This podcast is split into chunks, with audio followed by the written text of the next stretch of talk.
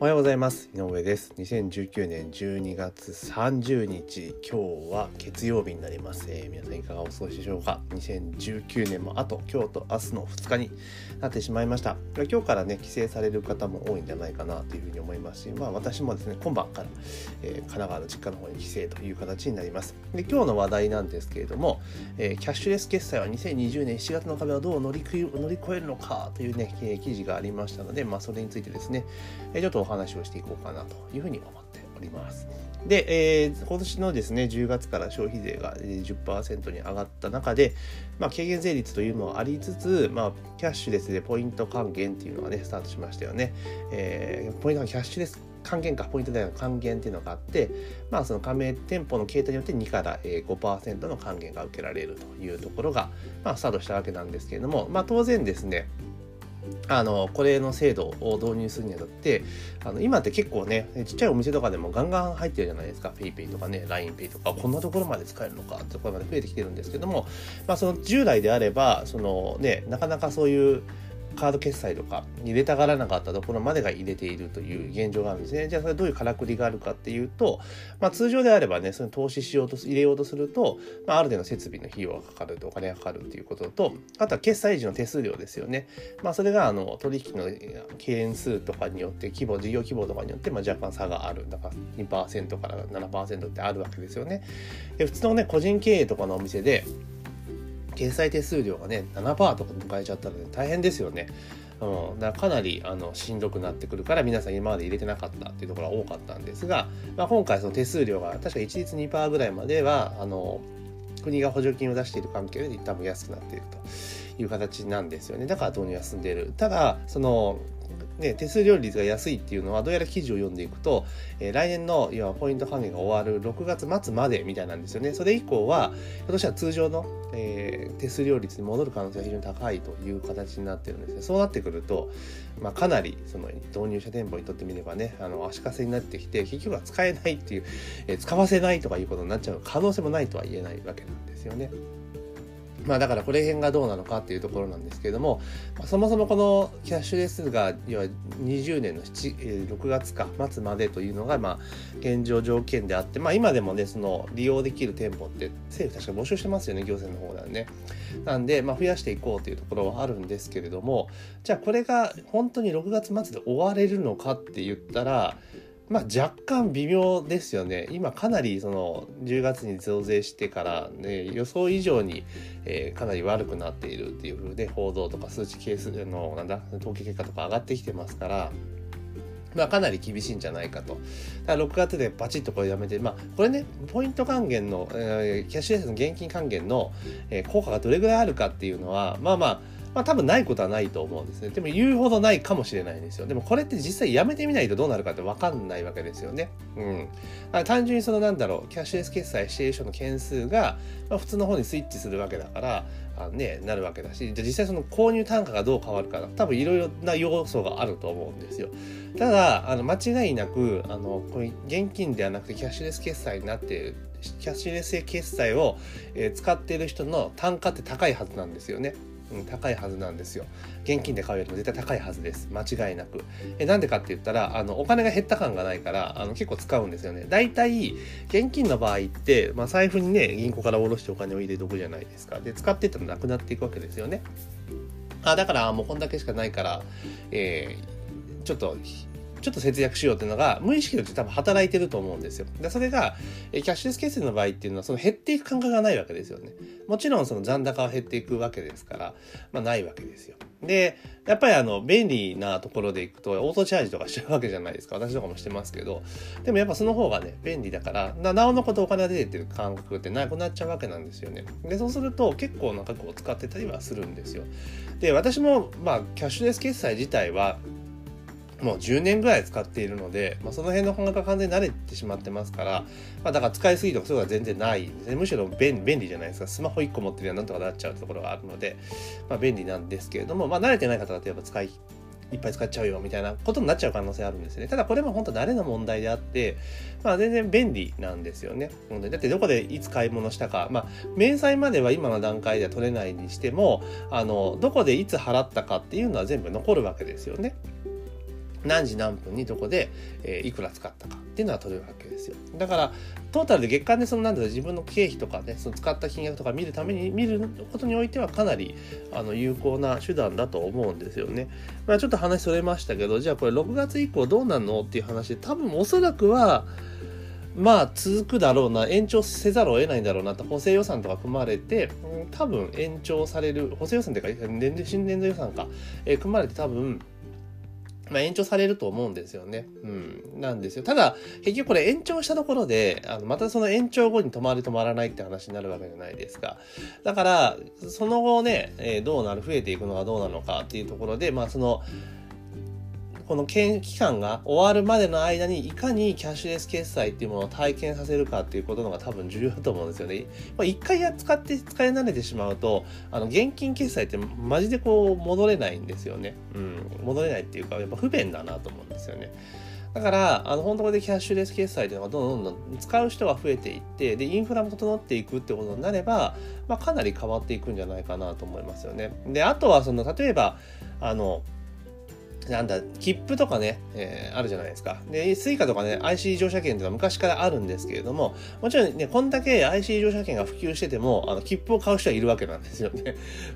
スイカ買えばいいのにとか思うんですけど、切符を買う人がいるわけですよ。で、その時に、現行の仕組みでいくと、例えば、切符を買う人っていうのは IC カード持ってないわけじゃないですか。だから、まあ、そういう人たちはキャッシュレス始めだとして、じゃあ、でも電車乗ろうと思った時って、切符がいるじゃないですか。買わなきゃいけないんですよね。で、券売機に行こうとしたときに、券売機って現金しか使えないんですよね。もちろん今の、新しいタイプのやつで行くと、IC カード、スイカとかね、交通系の IC カードであれば、購入に使える自動販売機はあるんですけど、まあ、クレジットカード使えたりもするのはあるんですけれども、まあ、通常今回でいう携帯を使ったペイペイとかっていうような、ああいう仕組みっていうのは使えないわけですよね。だから、いろんなところで、使えるようにしないと、いけないと思うんですよね。例えばバスとかね、そういうところであったとしても支払いに QR コード決済使えるとか、まあ、多分そういうことをしていかないとさらなる普及っていうのはどっかのタイミングで引っかかるんじゃないかなと。まず手始めに電車系は全部 QR コード決済使えるようにしたりとか、あとガソリンスタンドとかはまだまだ使えるとこ少なかったりしますよね。クレジットカードは当然使えるところ多いですけれども、電子マネーもぼちぼち使えるところ増えてきましたが、QR コード決済に関しては、まあ、なかなかね、まだまだ、使われているところが少ないっていうところが正直あります。ですから、ここら辺もどんどん増やしていって、一つの例えば種別の中でほぼほぼ使えるっていう状況になっていければいいんじゃないかなと思います。だから普通の QR コード決済と電子マネーとクレジットカードがあれば、まあ絶対何かしら買い物ができると。それで買い物ができないっていう事態がなくなれば、まあ普及はするんじゃないかなというふうに思っています。まあだからどこまでインフラが整っていくか、利用できる場所が増えていくかっていうところが、今後さらなる普及になるっていうところを、のポイントになるのかなというふうに私は見ています。ただ本当に今回のなんていうのかな、キャッシュレス還元っていうところでいくと、やっぱ使えるところ確実に増えてるんですよね。で、あとは今までは例えば駅構内であれば交通系しか使えなかったのが、普通の ID とかっていう電子マネーとかも使えるようになったりとかしているので、使えるマネーの範囲が増えたっていうのもものすごくメリットだなっていうふうに個人的には思っています。だからもっともっと広がってほしいなと思うんですけども、まあ、広がるにおいてはもっとね、インフラ部分整えなきゃいけないっていうことと、あとは事業者側ですよね。要はお店側。まあ、大手とかはいいんですよ、別に。規模感大きいんで、キャッシュレス決済の手数料率が元に戻ったところで、まあ、言うほど変わらないと思うんですよね。0. 何%は戻るか戻らないかぐらいのレベルだと思うんですが、やっぱり中小とかね、小規模のお店入れたところが、通常ね、取引単価が少ないところっていうのは単価高くなっちゃうわけなんですよね、手数料が。だからそれが、やっぱネックになってくると、じゃあどうすべきなのかって言ったら、例えばですよ、キャッシュレス決済に関連した、取引に関しては、例えばお客さん側が、ポイント還元やるじゃないですか。で、かつ、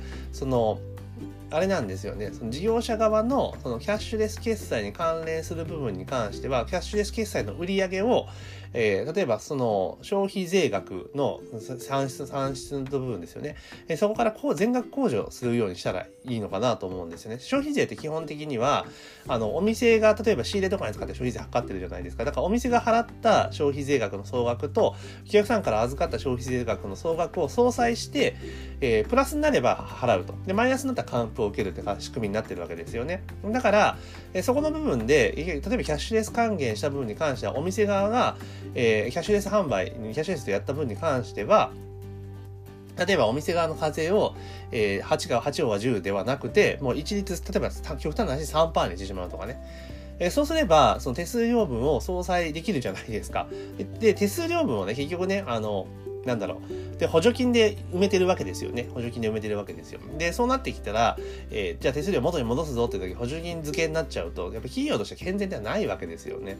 だったらもう減税っていう形です。でそうすればキャッシュレスっていうのがどんどん普及していくじゃないですか。だから手数料が下げるっていうことになってそれを補填してるのをやめてもうそのなんていうんだある意味その事業者側に、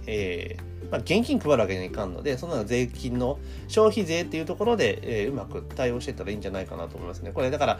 事業税とかそういうところでやると、赤字黒字とかいろんな問題が出てきて難しいところがあるんだけども消費税であれば、確実にいけると。でむしろ、今まで免税事業者だったところが、これをやることによって売上高がドンと上がって、課税事業者になればね消費税取るタイミングって増えてくるわけですよね。だそんな感じでやった方がいいんじゃないかなと個人的には思いますけれどもね。だから、消費税、キャッシュレス決済の部分に関してはそのキャッシュレスでの売上の総額を、その課税対象消費税の算出売上からも控除すると全額。例えば100万円売れていて、例えば消費税お客さんから例えば、だからその算出した分だから預かった分は預かるんですよ。当然預かってで自分たちが支払った分の消費税から引ける相殺できる。だから例えばキャッシュレス決済が例えば100万円あったとするじゃないですか。で100万円分の 10% だとあれですよね、10万円入ってくるわけですよね。で同時に例えば、仕入れに使った部分の時に例えば、100万円仕入れた時に例えば通常であればそれが全部軽減税で対象外であれば、消費税10万円を払ってるわけですよね。でそうすると相殺すると消費税の払うっていうのは0円なんですよ。相殺するからなんだけれどもそれを例えば、消費税を受け取った分、自分たちが支払った分を、やるように消費税で支払った分を、例えば 5% にするぞって言ったら自分たちが払った消費税で 25万円になるわけですよね。でそこからだから半分なら5万円になるわけですよね。そうすると5万円、消費税を、少なく払うことができるわけなんですよね。でもちろんその預かった分っていうのは、払わなければいけないので、5万円分は、現金としてキャッシュアウトするんだけれどもでも総額でいったら全然変わらないでむしろ5万円分減税になっているって形に、してあげたらいいのかなというふうに言いますよね。でそうするとお店側が払う消費税っていうのは負担する消費税っていうのは基本的には5万円分半分に下がると。でお客さんから預かっても当然払いが増えるわけですよね。だから見た目はだから10万円で相殺して0円で、納税しなかったよかったものが、5万円分を当然お客さんから預かった分が増えるわけですからそれを納税しなければいけなくなるんですがでも結局は今まで自分たちも10万円負担した部分が5万円になるわけですからその分は残るっていう形になるので、そんな形で還元をしていくっていうふうにしていけば、いいんじゃないかなというふうに思いますけどね。ただ消費がねそもそも落ち込んでしまったら結構しんどくなってくるっていうところがありますから、この辺はちょっとねずっと、どれだけ単価が上がってるのかとかね利用頻度が上がってるのかっていうところまでやっぱ見ないと正しい判断ができないんじゃないかなと正直思っています。あとはそのね業者がどんどんそのポイント還元とかね、シェアを取るためにいろんな施策を突っ込んでくると思うんですけれども、それが、お店にとってね負担になってしまってくるところも多分出てくると思うので、そういったところも見ていきながらやっていくと。とにかくキャッシュレスを使ったらメリットがいっぱいあるぞというところがやっぱりあったらいいんじゃないかなと個人的には思いますけどね。それもだから期限を切るのではなくてっていうところですよね。一番いいのは消費税 5% にとりあえず戻すと景気が良くなるまではっていうのが一番いいと思うんですけどね。まあ、いずれにせよキャッシュレス決済というのは今後進んでいくと思います。で、どうしてもその現金がいいっていう人がね、年配の人がそういうことを言ってるぞっていうところが多いかもしれないんですけれども、実は年配の方こそキャッシュレス決済というのをね、使った方がいいんですよ。なんでかって言ったら、やっぱりどうしても手先とかね、年を重ねてくるとなかなかちょっと動きが悪くなっちゃうじゃないですか。だからそれで小銭をね、バンバンバンバン出すっていうのって結構大変なわけですよ。まあ、それがだからキャッシュレス決済とかっていうのであれば、ピッピピッピできるわけですし、例えばあとはそのね、遠隔方に離れている